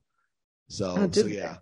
So it's not out in the jungles nowhere. It's it's in a regular, you know, place where people can go to. So that's why I really like. Your Zoom is about to run out. Yeah, so I'm gonna go ahead and take a pause here, and then uh, we're going to go ahead and do the second half. Got All right. So recording in progress indeed. Uh, one thing I've kind of forgot to mention, one thing I liked about the realism of this was that the white cannibal queen had hairy armpits. I thought that was good that she didn't shave her armpits. nice. Yeah. You know, I used to have hairy armpits back in the day, you know, like I, I didn't shave anything until I was 23 and I moved to Chicago and then it was like I had to because of civilization. But when I, I like 30 seconds in, we're already going how it's back to you. I'm just saying though, no, like that's how that's how like when you're in nature, that's how you are. Like as long as right, yeah. But I like shave, and it's like yeah, it's a good symbol. It's, yeah, yeah. But if that actress had like shaved her armpits normally and then did the role, you'd be like, oh come on, dude, she has shaved armpits and she's out, you know, in the jungle. She should be hairy and stuff. So it's good that you know that little yeah. bit of realism was there, you know, even though it didn't. She let it, but, yeah, let it grow. Exactly. So, um, okay, so we have the graffiti, all that other stuff. Um, so we see them eating. So here's a part that I caught that was a mix up. So the second per- they kill the second woman by the by the steps, and she's laying there, and they're eating her, and she's wearing this cool like kind of brown top. But in one of the slow motion scenes, you see part of a denim, kind of a denim edge of a jacket. I'm like, wait, she's not wearing denim. And then later on, when Lina's killed, you see the denim on her thing. I was like, oh, okay, it's from Lina. So they so they show a, a couple frames of the cannibal eating slow motion. That's from the Lina scene that they used for the other woman just to add uh-huh. more gore, you know. Yeah, mix it all up. But Make yeah. a little paella of of uh yeah. Yeah, because I noticed too, because like the skin was a different tone and that denim. I was like, wait a minute, that's not the same person, you know. And it's just like, whoops. but uh, yeah, so we have um, so I liked how basically everybody's picked off except for Lina, of course, and then uh Johnny, and then the main the main actor, um, you know, and uh so then uh but then i noticed too lina a note i made lina's not as strong as lina normally is in this film. She's like crying a lot. I mean and it's natural but she's not as take charge as lina normally is. She's yelling a lot and crying and running and being frightened you know yeah, she doesn't have like her strong Lina character. It's kind of interesting that she went by Candy Coster in this because it's almost like she wasn't feeling this role or something. Or good call, yeah, because she normally does that for like pornography or or, or those type of roles, and this didn't have yeah. no reason to her for use that to hide her name. So yeah, that is interesting. Good, good, good catch. I didn't think about that. Um, one thing though I did catch was that they had a lot of clean bleached plastic skulls on display in the uh, cannibal tribe. Oh yeah, I mean, we, we haven't even mentioned how rad that the cannibal staff was of the the leader of the. Oh, go for it! Yeah, yeah, go for that his his uh, i mean just that it was great that he's like he, they kept showing these shots of him just walking through the jungle holding that big staff with the you know big skeleton head on top of it and just how badass that looked it made me think like that'd be a cool halloween costume i should be a cannibal like i could walk around with a staff of a skull i don't know I like that. yeah just let your hair hang over your tits and just walk out the, cool. Yeah. Good stuff. Uh, yeah, I loved I, I yeah, the whole yeah, all the skulls everywhere. It was good stuff. Maybe at the upcoming Franco night at the uh, LA deal for the uh, faceless, you go dressed as the cannibal. I'm in costume. Whoa, There's no cannibals and faceless. yeah, no, it's Franco universe. It's a fucking yeah, just multiverse. multiverse. well, he had Greta in the last film, so you know the Wicked Warden shit. So, um, so then we get now to uh, Lina. Lina and them get captured, and I thought that was a cool shot of them carrying Lina on the on the pole when they're carrying her and they capture her and they have her tied to the thing and they're kind of carrying her in. I thought that was kind of sexy of her just being carried into the thing. Totally. Yeah. Yeah. The carrying in on the poles is a great touch. And it's also kind of cool how it's like fresh bamboo that they yeah. like cut down the bamboo immediately, like, and, and then tied them up to it. Like, I don't know, on the fly. Like, and it's just also like, where are you getting bamboo? Because like, isn't that like a Asian? Thing? I don't know. I was. I, I guess. Yeah, I, I mean, there's bamboo, bamboo shoots out but, here, but yeah, I mean, it's it's originally like, a, bamboo in Brazil. I don't think that's a thing. I don't know. Yeah, I know. Maybe I don't know. I just always kind of thought of that as like where pandas are. That's true. pandas eat bamboo. but, but, it was, uh, it was cool though. It was like fresh green bamboo that they were hanging on and, and speaking of what pandas, pandas do eat bamboo, but cannibals like to eat Lina. So uh, okay. Lina, of course, all the other people get like Lina. So like the uh, so like Pamela Stanford gets eaten. She's got her clothes on. Uh, second gal gets eaten. You see her a little bit. You don't really see Lina though. Fucking full tits out. I was like, all right. It's like a fuck almost a sex scene. She's got her boobs out, and I was laughing. So I noticed, and then she has her pants kind of undone, and the cannibals eat by her boobs, and then they like look like they're going down on her. They kind of like open her pants up and they look like they're eating her out. No yeah. I mean, to the lady at the beginning, they did that too. Like at the very beginning, they killed the chick's mom. They like went right for her snatch, you know? It was like. Oh, I didn't catch that. Okay. I was just seeing them eating. But yeah, I, yeah, because they were all kind of hovering her over. But Lina, I just caught it more because you see her pants kind of open and the guy's face down there, just like almost like a sex scene. Like Franco shot it like a sex scene of Lina and a guy, you know, sucking on her boobs and eating her snatch. And he, but he's, but instead he's ripping fucking meat out of her, you know? I mean, to be fair, like where you know where would you want to eat? Oh, I mean, God, yeah. I would. I'd probably go for the ass. You know, like that's where the you know, like that's where the the you know is supposed to be like the the fattiest and but you know meatiest, juiciest like chunks of of flesh. But so you know, uh, but past that, you know, turn her over and there you go. It's funny because recently I heard an expression for a vagina that I never heard, and it was um, the meat wallet you hadn't heard that? That's no, great. meat wallet. I love yeah, that. meat wallet. Meat so I thought about. Lina's meat wallet when he was, you know, eating her. So. That's a good one. That's in a song. I, I can't think of Oh, it. is right it okay? Yeah, I yeah. laughed about it. Um, so yeah, but what I liked was that even though it wasn't her voice, it was kind of sexy because you had her moaning with the tribal drums and the groaning of when he's eating her is kind of like a almost like a jam. I thought if you just take that little song of her moaning when she's eating her and stuff, that would kind of be a cool like little dance jam, you know. Yeah. Go for it. Sample it. I know sample Sam would play, I'd be like, Remix. You should do Jess Franco remixes alongside these uh, podcasts. Yeah, more work, but I know I, there's I, there's a lot more style I want to do with certain things, but just the time and the work. Oh, I know. You know, even put in trailers. Brilliant ideas. And Yeah, that is a really good idea. Definitely. Maybe we'll do that for the hundredth episode or something because I want to do something different for the hundredth episode. I'll talk to you about that later. But so yeah, Yeah, maybe I'll party. do that.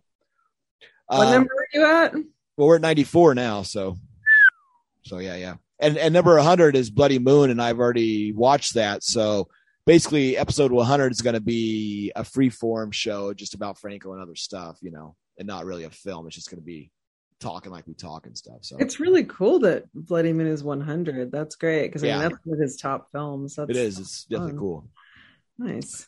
So speaking of bloody moons, we have Lina when she's getting eaten, and uh, you have a cool uh, stock changes in color when it's in slow mo. It's a little bit lighter, uh, and they eat her boobs, as I said, below her waist, pant line, and they have these really weird. He shows this rib cage shot of like I guess they're tearing her open or something. You see like a open rib cage, uh, like a carcass, and it's it's a bizarre shot that he like throws in there. I was like, I don't know, it's kind of trippy looking. Yeah. Uh, uh, uh, yeah. All the intestine stuff. It all is just is a great cornucopia of gore. and there's um there I, I I wrote down one of the words they go they go bagaloo bagaloo is a word they say I was thinking of you know babaloo from uh, uh I Love Lucy you know Ricky babaloo babaloo but but they were going bagaloo so I wrote down bagaloo because they're like bagaloo I bring her here bagaloo eat the bagaloo so Bugaloo. Bagaloo. And but then by this time I caught number 13, mind control theme. They basically had the daughter under the mind control uh, against her parents and no, I'm this is my how I am and I'm, you know, so they had her with that situation. Oh yeah. Yeah. I kept thinking when she was, I mean, you know, at the end there, like the trauma that that girl is going to have, no matter who dies, like she's just traumatized, like for life. Yeah, because uh we have uh uh oh, no, that's this after. Yeah. So basically she uh, sneaks out and she cuts him loose and um that's when they play the first Eugenie in theme that kind of Yeah. that, that little jet when she comes out. Oh, that was weird. When I just did that little humming, it said playing music. That was bizarre. a little thing popped up on Zoom. It says set up professional audio in audio settings. That's bizarre. Wow. Um, anyway, so um, God, that's weird. Um, it weird. It's weird that it knows the tone of talking to singing on, on a Zoom thing, you know, and it could pick that up that quick. Yeah. That's scary. It's probably scanning so that you don't copyright or something like that because it's recording. Oh, interesting. Yeah, or the settings of. I don't know. That's bizarre. Um, but yeah, I wouldn't know. I know what that is, but but anyway, so so that little theme plays, and he, and she doesn't really understand him and stuff. And uh, okay, so this part's funny. So they sneak out, and he's gonna leave, and like get some more money and get a crew and come back and do it. And his friend's like, "No, man, we're right here. The guys Yeah. are sleeping. What are you doing?" And it's almost like a little mantra about filmmaking or problems or life. Like, well, no, we got to retreat and build ourselves back up and take on the thing. And the guy's like, "No, man, this is our chance." And the other, and the other side, the two sides, the guy's like, "This is the here's." Oh, this is too fresh after the Uvalde shooting. Yeah. Yeah. but it was interesting. It was like, All I can think of right but it was cool. So, so then the guy, the father goes, "Okay, well, give me time to think." So then he thinks for like ten seconds. He's like doing this like thinker pose, Then he- and then he just gets up and they like go run in, and they're running, and their plan is basically run in, kidnap her, and sneak out. Like that's this big fucking plan, you know. Yeah, and but it like they get zero resistance is my favorite part of that. Like this is your queen and your goddess. Like this is the most cherished, most protected person in your whole, you know, community. And they basically just like grab her, knock her out, and you know she's over his shoulder, and her bum's like you know, yeah, like I love. She looks great with her bum going through the oh, floor. yeah, yeah. That was a nice shot. Yeah, I, I'd read on the box that she's in uh, the, the show, the film, uh, a Conquest. That's a Fulci film, like Mhm. the, the fake Conan film. So yeah, she's Love her in that. Yeah, I'll have to watch it's that again. excellent film. I saw that at Rendezvous actually. Oh, nice. Yeah. So uh yeah, so the big so then she screams and they kidnap her and then by the time the morning comes, they wake up, they see she's gone and they all charge, all like 80 of them or whatever. And that's a good scene. Like they have a lot of people in that sequence and they're all like getting ready to fucking kill him. And then they have the big showdown, the big fight first with his the younger guy tries to take the guy on and then he uh stabs him and then so then he finally fights the father and then he's gonna kill the the main cannibal, but then the girl says, Stop, stop, I'll go with you. Don't do it, don't do it. He still tries to do it, and the guy finally backs off, and then he says that she's free to go. And uh what am I saying? Oh yeah, so then uh I noticed about oh yeah, that's what I liked about her. So she had great tan lines and great eyelashes. Her fucking eyelashes and her eyes were amazing in this. Oh yeah, totally. kept doing close ups of her eyelashes, you know. Yeah, I mean, I think those were fake. But yeah, Yeah, yeah. Well, falsies. But no, that was good. Yeah, I mean, but that was like sort of part of her whole. You know, they all you know have so much face paint and stuff on. Like, why not? You know, give her. Oh yeah, yeah. Give her the glamorous because she's the queen and she should look Right. like you know, she's got almost like the because her paint is almost like uh almost like a crown as well. The kind of the things is like she's wearing a crown on her on her head. You know. the jungle queen, the green, yeah, the blue. I mean, yeah, So um yeah, and then he takes her off, and then it just is the end. So then he just like that's the end of it. You know. So yeah. Well, I mean, the you know the big fight is pretty much like the. It's a pretty crazy grand finale. I mean, for like yeah. a armed guy to fight uh like the you know King Juggalo in the water like i mean because that i, I kind of kept thinking like this is kind of daring of franco to like decide this is how he's going to have the big finale because i mean you've got like a like a one-armed guy fighting with like a, you know his his fake arm is clearly like he's just holding it to his chest and yeah. but like it they pull it off you know like struggling and i mean he's choking him he's got two hands around the guy and the other Plus, they do like a uh, fucking a wrestling lockup too. I had noticed that they do like wrestling moves. I was like, oh, they're actually gonna do some wrestling here, professional wrestling. You know. right Yeah, yeah yeah. Yeah. You're, you're uh, with all your, your wrestling stuff you, i'm sure you probably have like names for all the moves. But yeah it Oh, was yeah, yeah. i don't know. And uh, yeah but like when you know when he's she's gonna drown the guy like i mean i kept thinking like the trauma of this woman you know like if her guy kills her dad and she has to like cheer him on again like all these years later like to cheer like to cheer on killing her dad that she knows it's his, it's her dad you know he said you're my daughter and Right. like that she's supposed to be like on the tribe side like so but then like you know if if her dad kills this guy like that's the guy she's been sleeping with and married to for you know it's like like either way this poor girl is just screwed for life like i just kept thinking like, Right. That's just what I think. But me, I was thinking like when I was he- uh, being the guy, when I was hearing her screaming, "Don't do it," I was thinking, "Hey, fuck her, man. That guy killed all these people that went with this guy and Lina and killed all these motherfuckers. Fuck him. I'm gonna kill that motherfucker." Like that's how I was thinking. I was like, not even thinking about her. I was just like, "Don't let that motherfucker live. All the shit he did. Fuck him, man. You know, kill him." Yeah Buddy. but she doesn't really you know she's that's the world she grew up in you know she was out in the jungle and that's all she saw and those people Yeah. she lived with so yeah But he was hiding in the trees, doing fucking throwing fucking darts and blow darts and everything else, kill Yeah. motherfuckers and shit. So you know, yeah no that guy's like a mass murderer he's yeah, like, yeah. So he should like, fuck that guy assassin. I was like, kill him, kill him. You know, like I mean, I agree, but I was like, but this chick is like, so like, like I was hoping that neither of them were gonna die because I was like, this chick is gonna be messed up for life. Like, I don't know. But it's funny too that he uses the uh, Eugenie theme kind of at the end there with the father reclaiming the daughter and taking her out of this. Yeah, and has to. He explains like you have to fight for you know for the the the woman. Like the men have to fight for the woman, and it's like that's really creepy when it's like the dad versus the you know the paramour or whatever. It's like that that doesn't.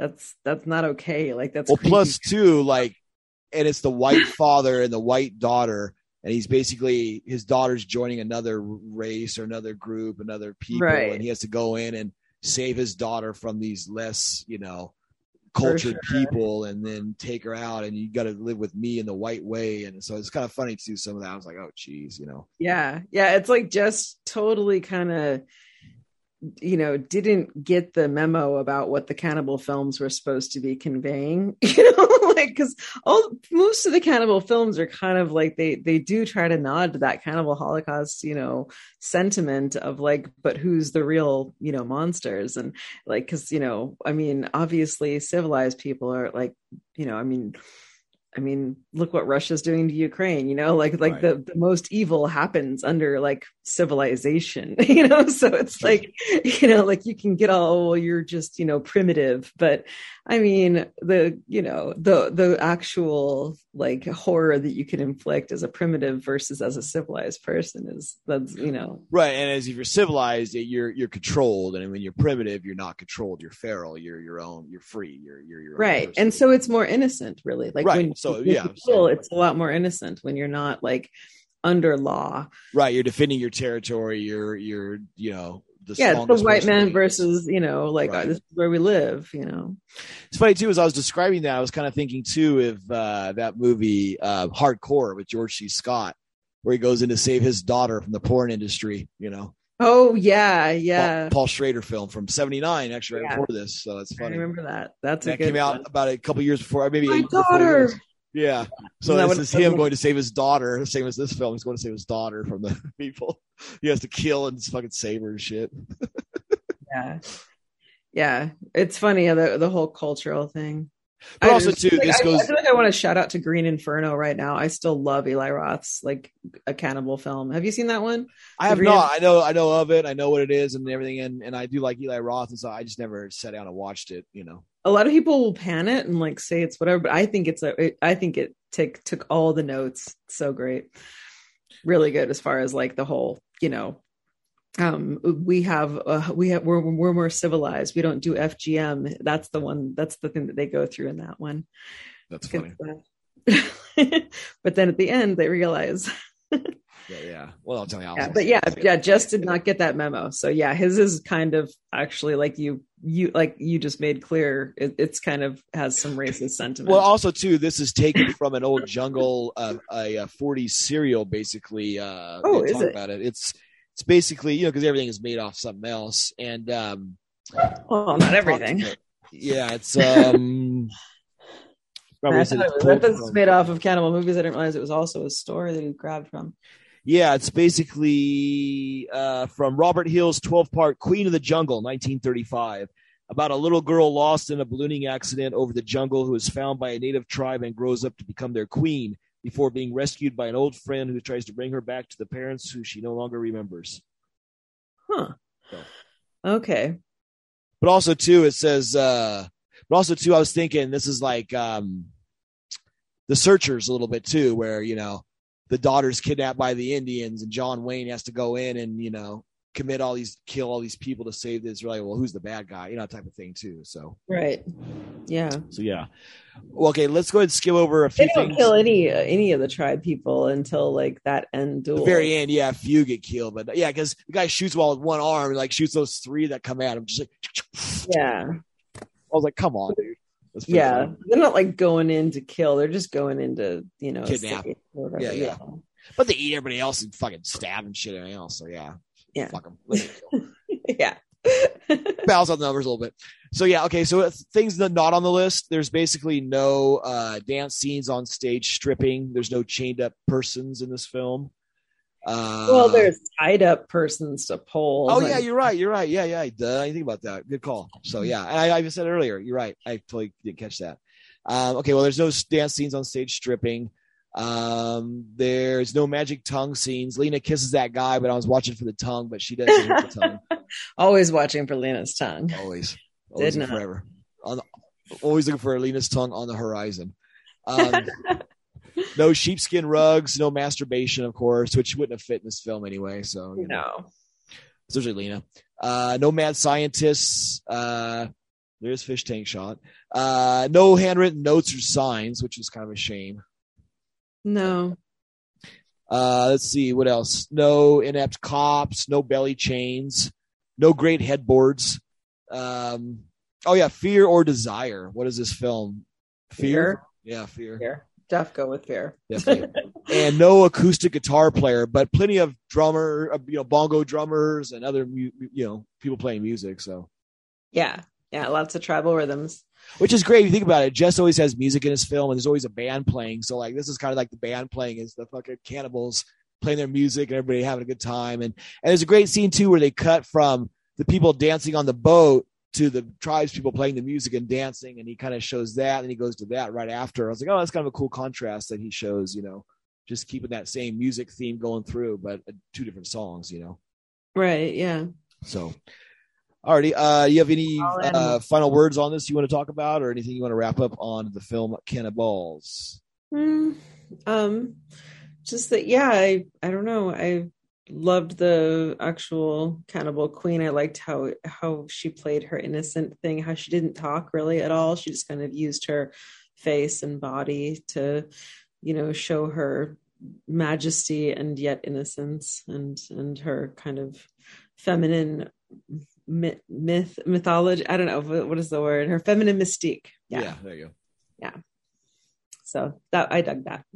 I liked Antonio Mayans in this film because if you didn't know him or who he was in the Franco universe, you would just think he was just some guy. But it's cool that he's such a leading man. And he's playing this part with his face all made up and covered and, and all this and using a different name, uh, Robert Foster and everything. But he's like, you know, still the guy to be the main person, you know. So I thought he was pretty cool to see. Yeah. Yeah, it's good stuff. There's a nice scene too that I caught. I liked of uh, where we see Lina earlier when she's the the nurse and she's smoking a cigarette outside this kind of a door, and they pan past her and into the room, and it's a really really nice shot, which I thought was just pretty sexy. You know, Franco wanted just to shoot Lina and smoke, and he thought that'd be a nice shot, and just figured he'd set it up and shoot it, and yeah, it does look really nice. And there's some nice shots in this. The editing is pretty cool with this. I like the style, and uh, you know, it's I enjoyed this more than I thought I would. I thought it'd be a lot more schlocky and cheesy, and the schlockiness and cheesiness is fun to me in it, and it's more his style. And uh, I liked the low budgetness of it. I liked that you could tell it was shot in like a public place, like a, a nature conserve or a nature retreat or some kind of a park or something. And I liked how some of the huts looked too manufactured with some of the things hanging out front and the cheapness of the skeletons and some of that stuff just played it really nice where it was like you're watching a movie and you're not supposed to take it for reality you know it's interesting that I watched Devil Hunter back to, or you know prior to this because um that is definitely filmed like in the wild or something like there's just these giant bushwhacking things where there's these huge like leave frond plant things and they're out and, and you do see the difference in this one to that one. Nice. it doesn't like it doesn't look as you know i mean like i said the bamboo where did that come from? Like it's just all the stuff like you can tell it's more of a garden like they're they're you know than than this actual wild. So it makes you wonder if maybe like just took notes on that and saw you know like that you know since he said that he did Devil Hunter a few years like or a few one a few four later or something right? Yeah four So films maybe- after this yeah yeah so maybe he like caught that that was like a tell in this one and so he wanted to be more authentic going forward. He, i mean maybe maybe not but you know be, yeah yeah you know it could be. Just maybe he figured learned from this you did one. once and what you know you like about it what you did wrong and he's probably wanted to change those little bits you know. But but no i mean i i definitely liked it because it just it presented it like it was a a serial or a jungle adventure and stuff and it was just cool to see him do this style and him do a, a gory horror film quote unquote i mean there's a lot of gore there's a lot of meat and there's a lot of you know it's not i was laughing though on the dvd it says a 97 on the vomit meter by joe bob briggs and i'm like i don't know if this is a 97 on the vomit meter but well, I mean, because of all the gore, is- isn't that what he's talking about there? Yeah, but to me, I don't know. I mean, it's gory, but it's not gory, gory, gory, gory, gory, gory. hallelujah! You know, it's it's it's. I don't know. Yeah. I mean, it is kind of that. That's the main gist of it, though. Is just that everybody's getting eaten, and you Right. know, I don't know. But Maybe yeah, it, it definitely delivers what it's supposed to do. You see cannibals eating human flesh like zombies, so you know that that does what it covers all the bases. So yeah, most definitely. There's nudity, jungle settings. You know, the cannibal guys. It's funny that there's no, you know, like I said, all Spanish gypsies is pretty funny to have as the cannibal tribe, but whatever. But yeah, Yeah. it's funny. And I liked all the little kids running around laughing, like I said earlier. It was funny. It was just like a real family setting, like, you know, Aunt Aunt Aunt Ida's dancing topless and all the little kids are just running around playing. It was just you know, Yeah. another Sunday night fun, you know. Well, you know, different cultures have different, you know, thing. I mean, the NRA is going to have a party this weekend, right? And that's to be the same thing. Their kids will be running around with like AK 47s and giggling, and that's like the same exact thing. Yeah. We have that here too in civilization. Completely psychotic people, just, you know, hanging out with the fam. Kind kind of a little window into the uh thing that we watched, so that was cool. So Yeah. right. Sorry about current eventsy, but it's just a little too much these days.